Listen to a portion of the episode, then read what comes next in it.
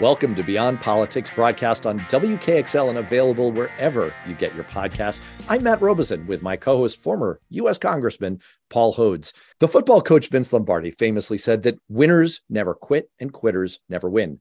The surefire way to turn a UFC fight or a boxing match into a blood feud is to say that your opponent is a quitter.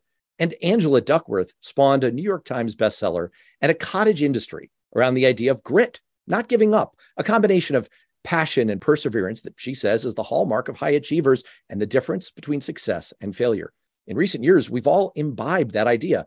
I can say myself that as a parent of young children, my wife and I have had countless conversations about how to instill more of that stubborn stick to itiveness in our kids. But our guest today says take a deep breath here, people. The world isn't divided into spineless jellyfish losers and the iron willed idols who laugh at them from atop Mount Olympus. It's a lot more nuanced than that. In fact, a lot of the time, the smartest decision is to quit. Annie Duke is well known to anyone who got caught up in the poker boom of the mid 2000s as one of the top professionals in the game. But over a decade ago, she quit and now she's a best-selling author, a corporate speaker, a consultant on decision making, as well as special partner focused on decision science at First Round Capital Partners, a seed stage venture firm.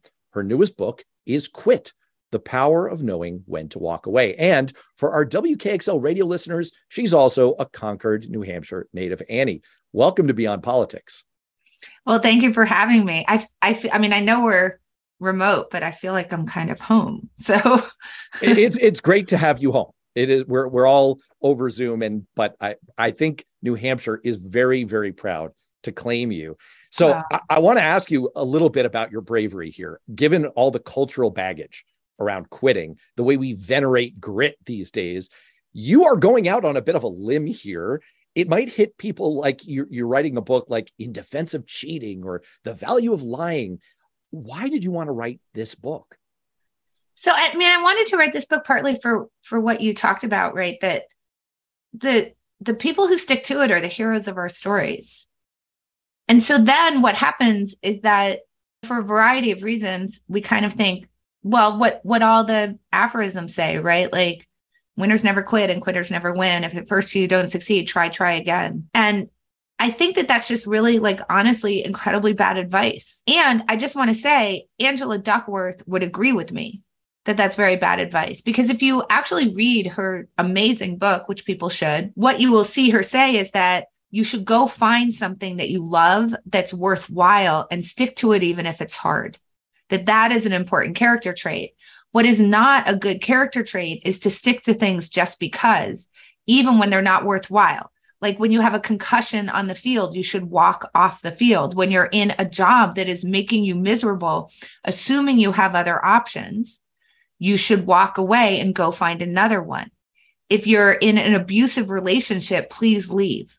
And that's true not just for those bigger scale decisions, but for projects we do, for example, and also beliefs that we have. There's all sorts of things that we believe about the world that then you sort of find out new stuff. And we see this all the time that people are unwilling to abandon their beliefs.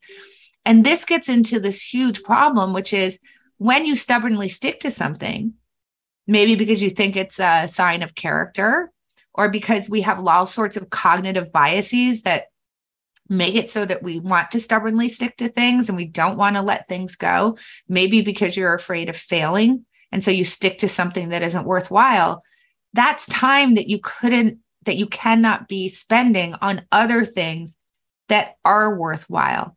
And so it net makes us unhappier. It makes us less likely to achieve our goals. We think that quitting things is going to stop our progress or slow it down. It's not true. If you quit things that aren't worthwhile it's going to speed you up. It's going to get you to where you want to go faster. And i just felt like someone needed to say that because I didn't feel like anybody was. Hmm.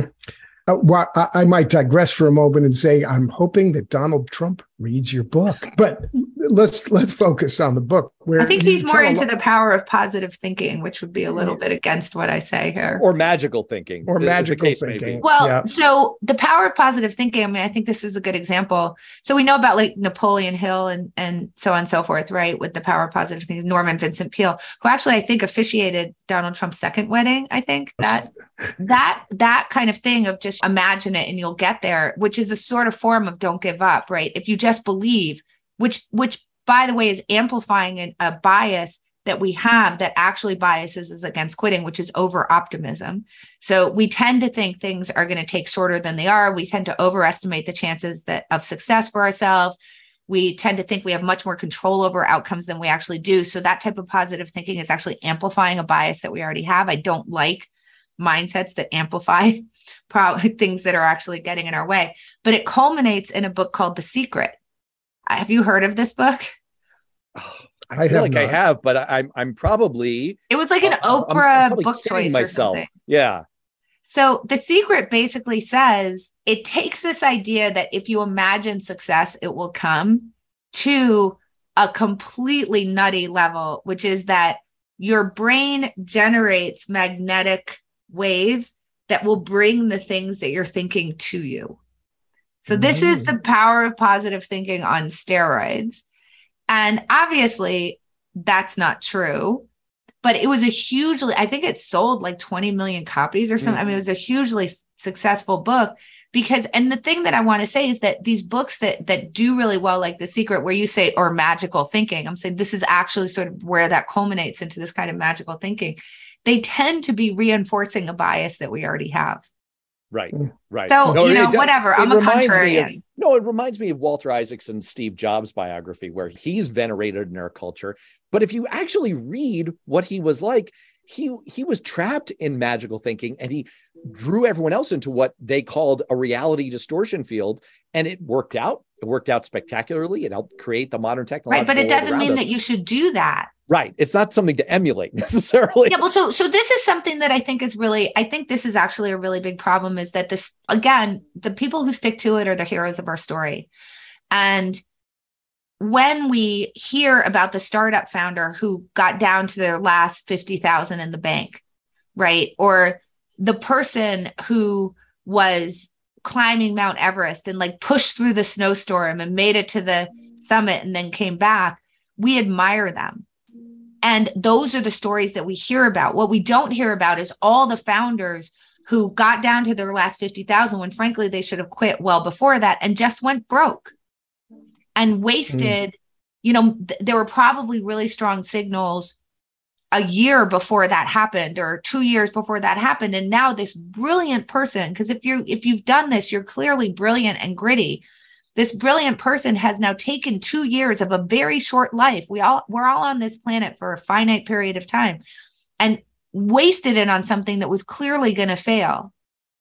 Instead of spending that time, maybe starting something that was going to actually change the world. I mean, this is something that we need to understand is that there's a huge cost to this stubbornly sticking. But then we'll say, but no, and it's used almost as a rationalization. But no, there's this one guy, right? Or this one gal who who did this and so therefore i'm supposed to stick to it but what's true retrospectively is not true prospectively right just because there's somebody who managed to somehow avoid the brink of death doesn't mean that you're supposed to keep pushing when you're at the brink of death just for the mm-hmm. hope of the possibility that you could turn it around but we're so afraid of quitting before it's obvious that we have to that we will mm. keep going until it's a dead certainty that mm we have no other choice because as long as we keep going, maybe we won't have to fail. And we think about quitting as a failure.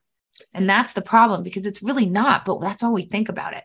So, in your book, you tell a lot of really very rich stories. A lot of them are drawn from sports that about how hard it is to know when it's time to walk away and how hard it is to even then admit, hey, I'm walking away. You right. you open with the story of Muhammad Ali. That's a great story.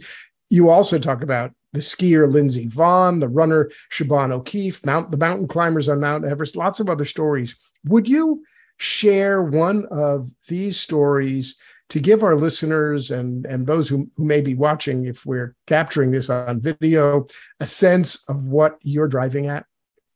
Yeah, so I actually think so there, there's kind of two ways to go. One is where it's obvious that quitting is a good thing. I could kind of start there. But the other the other really kind of sort of takes a lot of these themes together. But I'll start with just like let's talk about why clearly we should be quitting. Like why quitting is not a bad thing sure. given the context, right?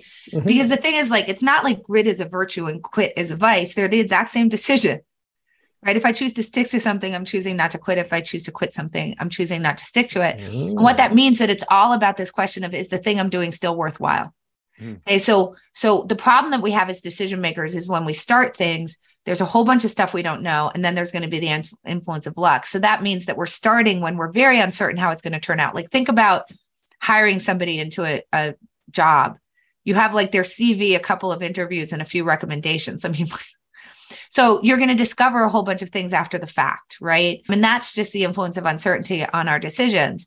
And what I'm saying is that when that new information that you discover tells you, hey, that was your best guess at the time, but now you learn stuff, new stuff, and you should probably switch what you're doing. We should be paying attention to that, but we're terrible at it for fear that it will mean we made a mistake in the first place. Okay. So I really feel like so many stories about grit where we think about really gritty people start on Mount Everest.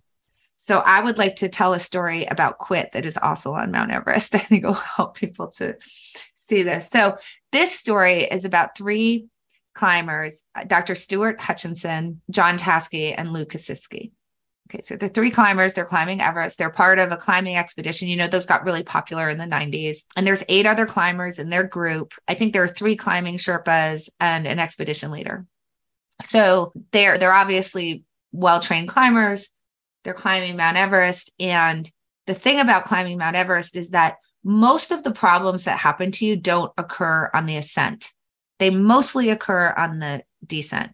And the reason why most of the bad stuff happens when you're on your way down should be kind of obvious. It's like that's when you're low on oxygen. You're also really tired, right? You've been climbing up and now you're climbing down and that's when you're tired you usually have lost some of your adrenaline because you got to your destination which is what you were aiming for um, and so what they do on mount everest is something uh, which is called a turnaround time so they set a turnaround time for any day's climb and the turnaround time is supposed to basically save you from the bad decision making mm. that you're going to experience when you're in sort of the shadow of the summit right and you've we've all heard about summit fever right like once you're kind of close you won't turn around which is generally a problem with with quitting is like if you're trying to make the summit of Everest and you don't make it, you failed. Like, never mind that you climbed like 29,000 feet into the air, which seems like pretty successful to me. I mean, compared to me who never actually tried. But that's not the way we think about it. If we, if 300 feet short of the summit is failure. Okay. So that's where you get the summit fever, like the draw of the, the end point being right there. And people tend to make very, very bad decisions in the shadow of the summit. So the expedition leader of this particular expedition leader that Hutchinson, Taske, and Kasischke were in set a turnaround time on summit day of 1 p.m. So all that meant is you leave base, you leave camp four rather at midnight. You start to go up the mountain. And it's if you don't make it to the summit by 1 p.m., no matter where you are on the mountain, I don't care, you have to turn around. And it's particularly on summit day meant to save you from a problem, which is called the Southeast Ridge. So the Southeast Ridge is a very narrow part of the mountain that you have to you have to traverse both on on the ascent and on the descent and it's very very narrow you can only go in a single line it's pretty dangerous and you need to do it in daylight if you don't do it in daylight basically you're either going to fall like 8000 feet into tibet or like 12,000 feet into Nepal or vice versa. I don't know, but there it's a you're going to fall a long way into one of those two countries. I'm not going. So, good. Right. Well, then you don't have to have summit fever. So that's good for you. So, so, so the, the one you leave at midnight in order to get there to go up it in daylight. And then you have to turn around by 1 p.m. in order to go down it in daylight. So that's why you have the 1 p.m. Mm. turnaround time. So Hutchinson, Taske, and Kasischke leave, they go. And remember that this is like expeditions on on Everest have now gotten very very popular. So on this particular day that they're they're going for the summit, it's really crowded on the mountain. There's some incompetent climbers in front of them. They're kind of clumped up and you you have to sort of go almost in a single line and so they're going really really slow. So their expedition leader comes up behind them and they stop, they stop them. They stop the expedition leader. And Hutchinson says, How long do you think it's going to be until we get to the summit from here? He kind of thinks about it and says, Well, I think it's going to be three hours. And after that, the expedition leader sort of runs ahead of them to try to make up time. So Hutchinson holds Taske and Kasischke back and says, I think we really have a problem because the expedition leader just told us it was going to be three hours to the summit and it's 11.30 in the morning. So by my calculation, that means we'll get there at 2.30. Like, let's say even if we start going fast, like what are we going to do? Get there by two. That's an hour past the turnaround time. So it seems to me that the writing is already on the wall. We ought to turn around. So Taske agreed right away. Kasischke was a little harder to convince because he was trying to accomplish the seven summits where you climb the seven highest peaks in the world, and Everest happened to be his seventh. So he was kind of giving up on a really big goal, but they convinced him also. And they turned around and went back to the camp. So I assume you've never heard of these people. Right. Not, not surprising. Because, like, is this a heroic story? It doesn't feel like a particularly heroic story to us certainly not something that a movie is going to be made out of, except that it was because they were part of the expedition that was chronicled in Jon Krakauer's Into Thin oh. Air. Their expedition leader was, get ready for this, Rob Hall, who got to the peak at 2 p.m. and waited for Doug Hansen for another two hours until 4 p.m. And they both perished on top of the mountain. Mm. So Rob Hall is the one who told them that it was going to be three hours to the top of the mountain. Maybe you're saying, but I don't know them because they weren't actually in the book. Well, they were. They were very big characters in the book. In fact, Krakauer said they were the best decision makers on the mountain that day. They were also part of the documentary and they were also characters in the movie starring Jake mm. Gyllenhaal. So the question then becomes, why don't you know who they are? Right. Right? Because it's clear like obviously quitting was a really good choice there. Look at what happened to the people who continued and yet they're totally invisible to us because they aren't our heroes. Yeah. But they should be that's so interesting. It it reminds me so much of the book The Right Stuff by Tom Wolfe and the level of veneration that we give to the heroes. And I'm taking nothing away from their bravery sitting on top of the rocket, but he tells an anecdote in the midst of that about how as part of the selection for the Mercury 7, two of the astronauts that were selected were part of the same test pilot crash. And one of them made the decision to bail out one mm-hmm. of them made the decision to remain in the craft. Both of them made the right decision because of the way the craft worked out, right? And and what would have happened had they done the reverse. They both, eh, to your point, they both they're they're they're two sides of the same coin. You're making That's a decision in either case, and they made the right decision. Their capacity to make the right decision, eh, even when it's bailing out, is is clearly something that's extremely important. We don't really hear about about that kind we of don't. story. Right. What we hear about is, I mean, it's really interesting. It's like Rob hmm. Hall, who died on the mountain. He was the one who set the turnaround time and he didn't follow it. Right. And he died. And, and, and by the way, I just want to say, Rob Hall could have actually turned back and caught Doug Hansen along the way and had him turn around. So, but but he that's the hero of the story. Another another interesting one that's similar to that is just if people have watched Free Solo, Alex Honnold, who did that, we think of that, oh, he got to the top of El, El Capitan like without ropes. But actually, a year before, he turned around on pitch six because he just didn't feel he like his he, he had hurt his ankle, his ankle off right. and he didn't feel good but nobody remembers that part of the movie that the reason why like he probably would have died if he had continued but he turned around waited till he was in better health. And then and this is the important thing and then he he actually was successful. And so there that quitting was so important because otherwise he would have given up all those opportunities in the future by making a bad decision then. You were just describing a moment ago some of the ways that mountain climbers, for example, overcome our tendency to have summit fever, to go for our goal, to hear that voice in our head saying, you can't quit, never quit. And, and there are ways around this, but I want to just quickly unpack what some of those cognitive biases are. Actually, you have professional training, you have a degree in this, you know a lot about these kinds of things. Could you just could you just give us like an overview? What are the cognitive biases that we're talking about that kind of trap us into not quitting when we should. So I think this is something really interesting, which is what got me so excited about writing the book is that there's a a, real, a very large variety of cognitive biases that all contribute to this problem that we have with quitting. So first, let me just say that I think that what we think is that when we enter into something and we get bad news, we'll just stop, right? So like um, if you're running a marathon and you break your leg, obviously you won't continue running, except that people do it all the time. I, I talk about it in my book, like Siobhan O'Keeffe broke her leg on mile eight of the London Marathon in 2019. She kept going. And let's let's be serious. When she crosses the finish line, we all kind of admire her for it. Right. Right. right. Except why? Like she's she's risking a compound fracture. Like this can't possibly be a good decision. But we're kind of like, oh, I wish I had that kind of grit. All right. Well, I have to interject something here because my wife is an accomplished marathoner. And what she has consistently told me, and I, I identify it with, with it, I do, is she can't allow herself the possibility that she might quit. If she starts to think, it's like the movie Inception. Once the seed is planted in her mind that, yeah, so that she might. I, that's actually, so it's actually not true because she's clearly really? a really gritty person and she would grit it out anyway. And what you want to be careful of is going too far. So mm. if you literally break your leg on mile eight of a marathon, let's be honest, you should stop. And the reason that you should stop is that you may not ever be able to run a marathon again, which is, I assume, the whole point for you, right? Is to be able to run marathons. So well, that's a great it, insight, although you may have just started a fight in our house. Well, it, it's more about what's the threshold for the unless. I'm going to keep going unless. Right. And so right, with a right. marathon, it may be unless I break something or I'm so dehydrated that I stop sweating. That'd be a good reason to stop, right? So you can think about what those are that are real health concerns that could put literally your life in jeopardy or your ability to run another marathon in jeopardy. So the more you want to stick to it, you have to have a higher threshold for the things that would have you stop. So I'm not, I don't think actually we would disagree because I think she she probably thinks Siobhan O'Keeffe should have stopped running when she broke she does. She's also a doctor, so she definitely thinks that. She definitely thinks that, but people don't really do that. So we need to sort of throw that that idea out that we're going to be rational when we see it.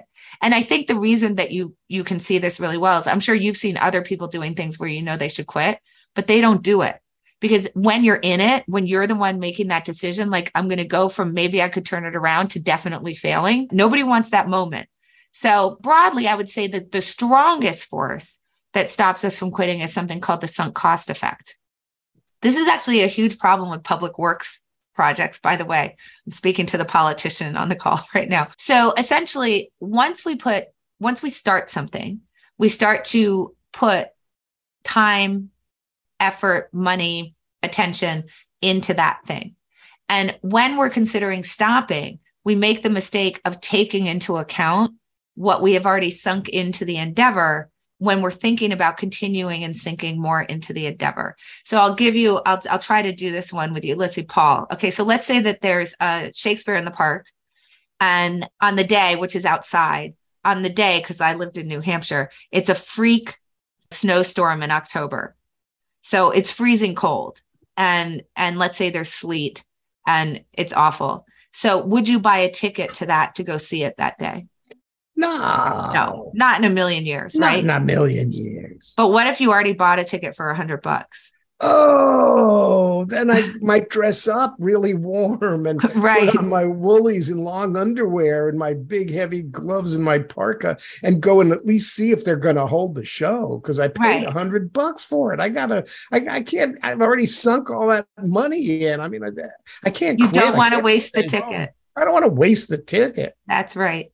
So this exposes the fallacy. If you wouldn't buy the ticket today, you shouldn't go just because you already have the ticket. Because it's a question of am i going to enjoy this going forward right? So with public works projects you'll see people say well we can't waste the taxpayers money. And it's okay but if it's like the california bullet train which is a disastrous public works project people can read about it in the book. But all right so yeah i understand that there's a certain amount of taxpayer money that's already been spent but the budget just went from 33 billion to 105 billion and it's clear that this thing isn't going well. And what you should be concerned about is the next dollar of the taxpayers money that we're going to spend worthwhile. We also see this with decisions about conflict right and this actually speaks to some of the questions of like things aren't going well for Putin. Why isn't he withdrawing? Part of it, not all of it, because a lot of that has to do with identity and validity and that kind of thing. But part of it is a sunk cost problem. So you'll see this with like General Tony Thomas told me that when he would speak to a gold star parent, they would often say to him, like, go win this thing so my child hasn't died in vain. Okay, so this is like an incredibly heartbreaking, high stakes version of the sunk cost fallacy. I understand that your child has died for the cause, which is heartbreaking. And thank, thank you for your service and what you have done for our country. But that does not mean that we're supposed to continue to put lives at risk, right? And this is how we can get caught up in like the Vietnam War, which went on. I mean, we look back on that, we we we know we should have gotten out of that a lot sooner. The war in Afghanistan that went on for 20 years. We should have gone gotten out of that a lot sooner because then when you're in those conflicts, it's not just money, it's not just time and effort, but there's also human lives at cost and national identity. So well, I, let me ask you about one of your other lighter examples because then the Vietnam War, sure. Yeah, because you you raise this example of the study of NBA drafts and yes. the the propensity of NBA teams to give more playing time to high draft picks, even if they're not playing any better than lower draft picks. And some of that may be sunk cost. A, a lot of it is sunk cost actually because of the so yeah, so this was work that was originally done by Barry Staw with a collaborator and then was replicated by Colin Camerer and has since been replicated again. Basically, what they said is you've got a high draft pick versus a lower draft pick. We can do all sorts of analysis of what their on court productivity is. And one would assume that that would be the only thing that determines whether you play, right? It's like, all right, like how many field goals are you scoring? How many rebounds are you getting? What, you know, so on and so forth. And what they found was that once you controlled for the actual performance, right, that over the course of a season, one draft choice, like if first versus second 23 minutes of, more playing time during a season. And they're con- they tended to stay with the team for about, I think it was one to two years longer. This is despite the fact that they're playing just as well as, as Uh, they were playing only as well as people who were lower draft picks. So when we think about sunk costs, this is separate from you're identified with that player. They spent a draft pick to acquire that player. That's a pretty big cost. Their contracts tend to be bigger. That's a pretty big cost. Is some of that potentially you would know this topic way better than I would is some of that potentially also the gambler's fallacy this idea that okay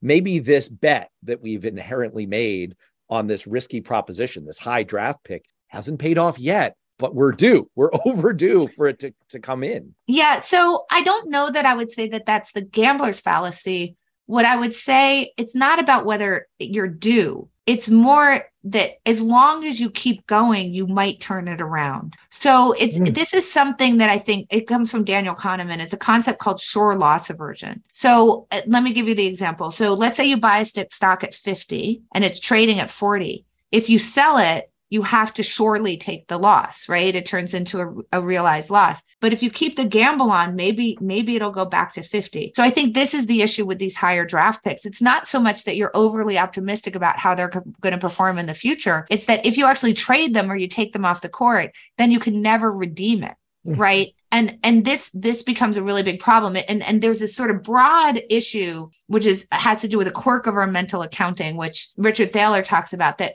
when we start something, we open up a mental account for that thing. And if that thing is losing, which could, which is a cognitive phenomenon, you could, because, okay, so let me explain why it's a cognitive phenomenon. Siobhan O'Keeffe, when she broke her leg at eight miles, was in the plus column in an objective sense, eight miles. She had run eight more miles than zero. But cognitively, she was in the losses she was losing because she was 18.2 miles short of the finish line. That's true on Everest too, right? If you're 300 miles, 300 feet from the summit, you're not in the gains, 29,000 feet, you're in the losses 300 feet. A stock that's trading at 40 that was at 50 is in the losses $10, but so is a stock that was trading at 50 went up to 70 and is now trading at 60. Never mind it's higher than when you bought it. And we all feel this right now, right? I bet if most of us looked at our portfolio from 3 years ago, we'd be up from 3 years ago. But if all of us are super sad right now because we feel like we're in the losses.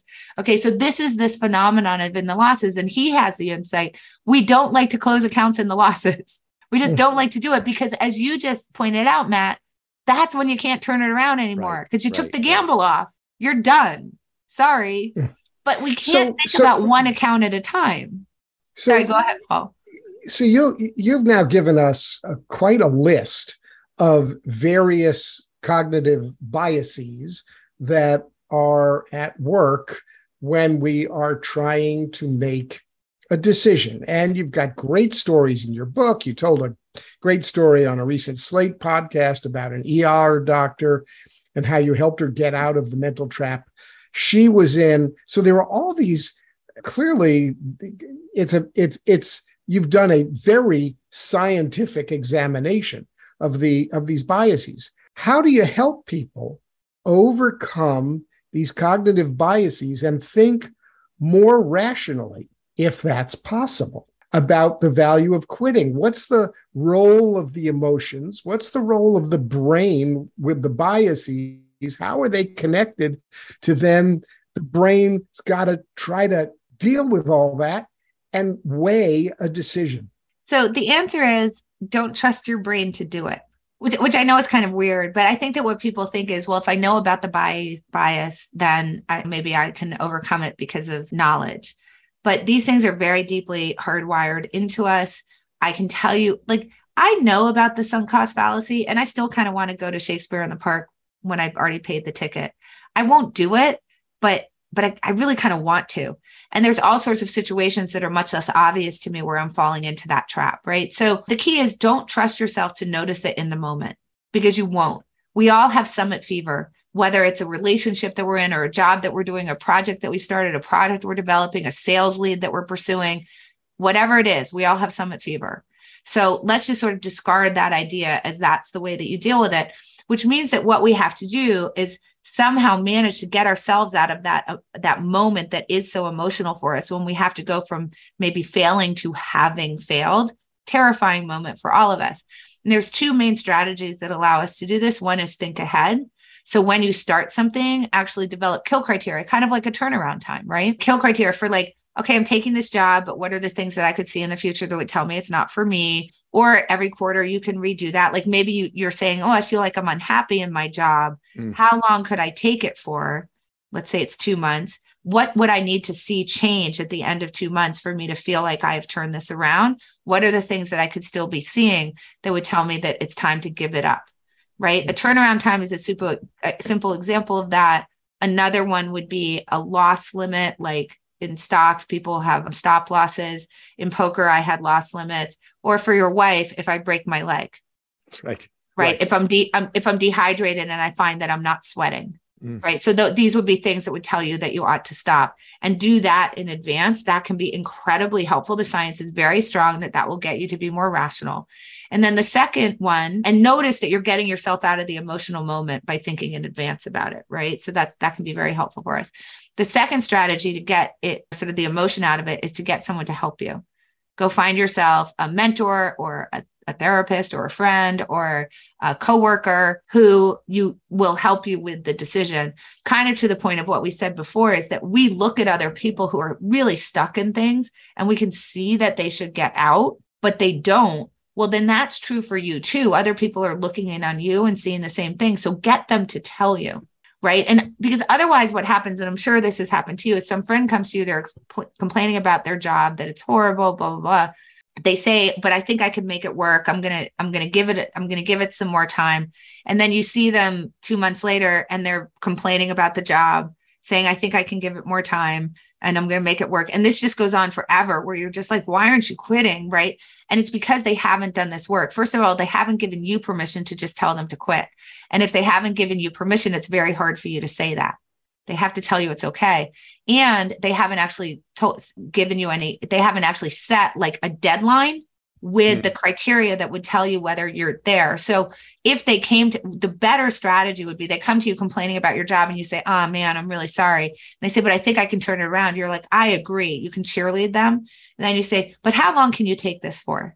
Right. Always a right. great question. And they'll I, say, like, two months. I can take it for two more months. All right. So all of this leads me to a natural follow up, and it's a two part okay. question. And I've got to warn you, Annie. The second part is a trap. I'm laying a trap for you here. Okay. Okay. Here's the first part. Look, you famously were an extremely successful poker player and you quit.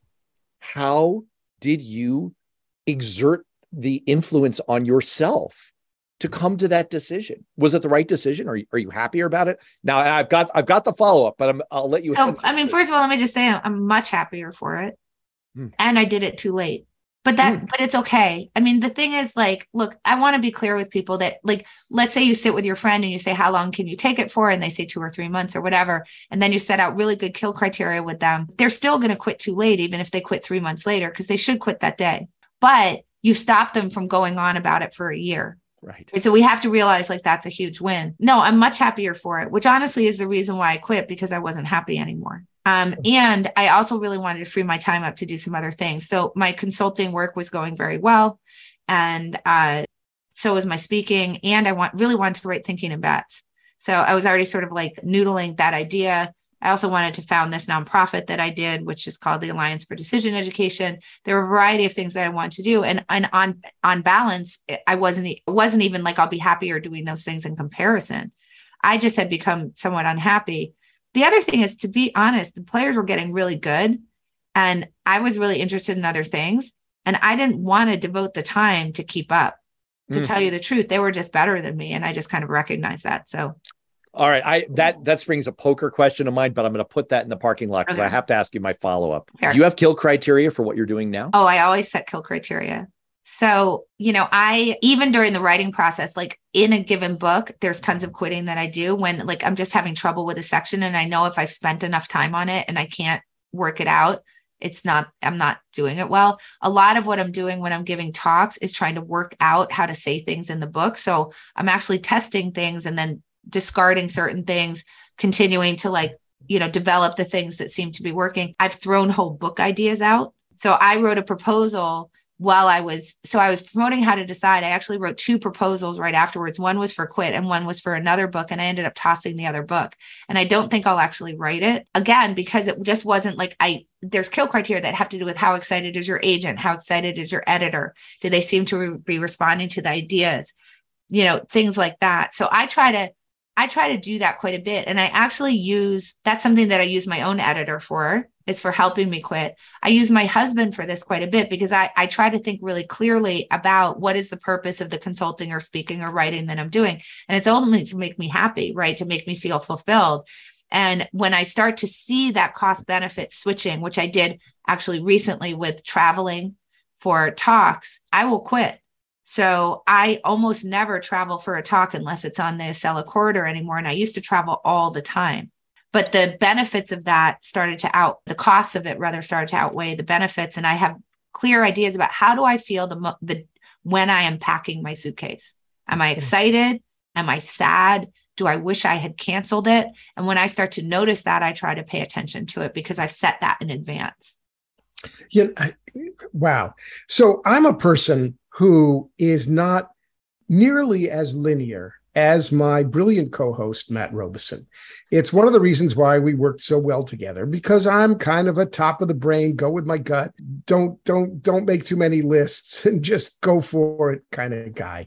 And Matt Robison, a trained economist, a brilliant thinker and strategist, is very linear. He knows how to make lists. He knows how to probably set the kill button and do all that. I, I never did.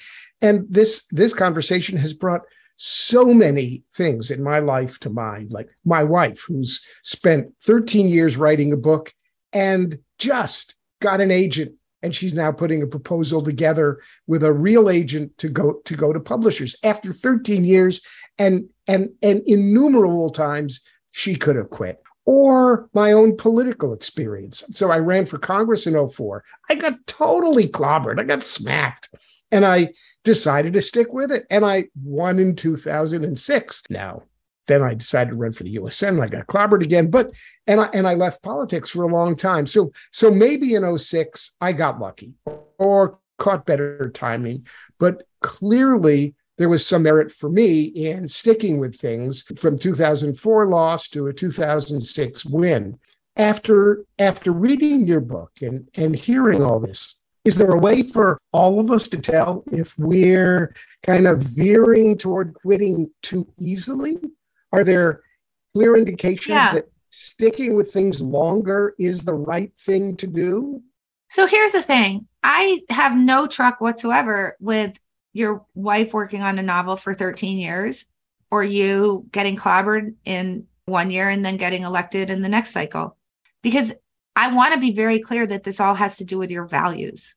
So I'm obviously a very gritty person. I did five years worth of graduate school. I was a poker player for 18 years, which is a super uncertain environment. Anybody who's written a book needs to be super gritty because it's freaking hard to do it. So right. the question is, though, are you sticking to things that are making you happy? And that's a question of your values. So, mm-hmm. what I would say with your wife is, are you only going to be happy if you actually find an agent or publish this book? Or are you fine just working on it? And that brings you a lot of joy. Now, I imagine if she worked on it for 13 years, she must have been fine just working on it. That would be my guess. Because if she wasn't, and what she really was saying was, no, I want it to be published, I would ask her, but what could you be doing with the time otherwise? Mm. And if she doesn't have a good answer for something else she could be doing with the time that would be making her making her happy, and she's sanguine about the idea that it may never get published and I'm fine with that, then I don't, then that's fine. I endorse. Right. Mm-hmm. If your dream is to to run for Congress, and we all know that oftentimes the base rate is the first time you run, you probably don't win. So I don't think that that's particularly a good signal that you shouldn't run again unless it's so painful for you to have put in all the time into campaigning and so on and so forth, and then experience that defeat that you realize there's something else that would make you happier. But that's a question of your own values. All I want people to do is to go into things understanding what the goal is. So, as an example, if your wife were writing that novel, I assume it's a novel, but maybe it's not. It's actually um, not, but that doesn't okay. matter. So let's say it's a novel. So she's right. She decides she wants to write a novel, and her goal, what she says is, I will not be happy unless this gets published, unless I find an agent and it, it gets published. She can actually go look up what's the average time for someone to be seeking an agent and then actually get under contract, right? So you can figure out what that average time is for a first time author. Let's say it's five years. So depending on how much she wants it, she can say, if I get to five years and I haven't done it, I'll stop. Maybe I'll switch to a different idea. Maybe I'll switch to something else altogether. Or maybe she has a little more tolerance because it's really her dream and she says, I'll go for seven. Right. But that's only if that's the goal. If she, if you're getting other things out of it, you do, you be you right? But the fact is that as it turns out in this particular case, it worked out for her. But the all the signals were that it wasn't going to. And so that's not a justification for it having been a good decision in the first place. That's the thing we have to remember. That's a little bit like saying I ran through a red light and I get didn't get in an accident. Let me keep doing that. Right. Okay. Well, so. This is, I, I mean, I could literally do this conversation all day. It would be fantastic. We are all out of time. The book is quit the power of knowing when to walk away, which we have to do right now. Annie Duke, thank you so much for joining us on Beyond Politics. Well, thank you for having me. I really appreciate it.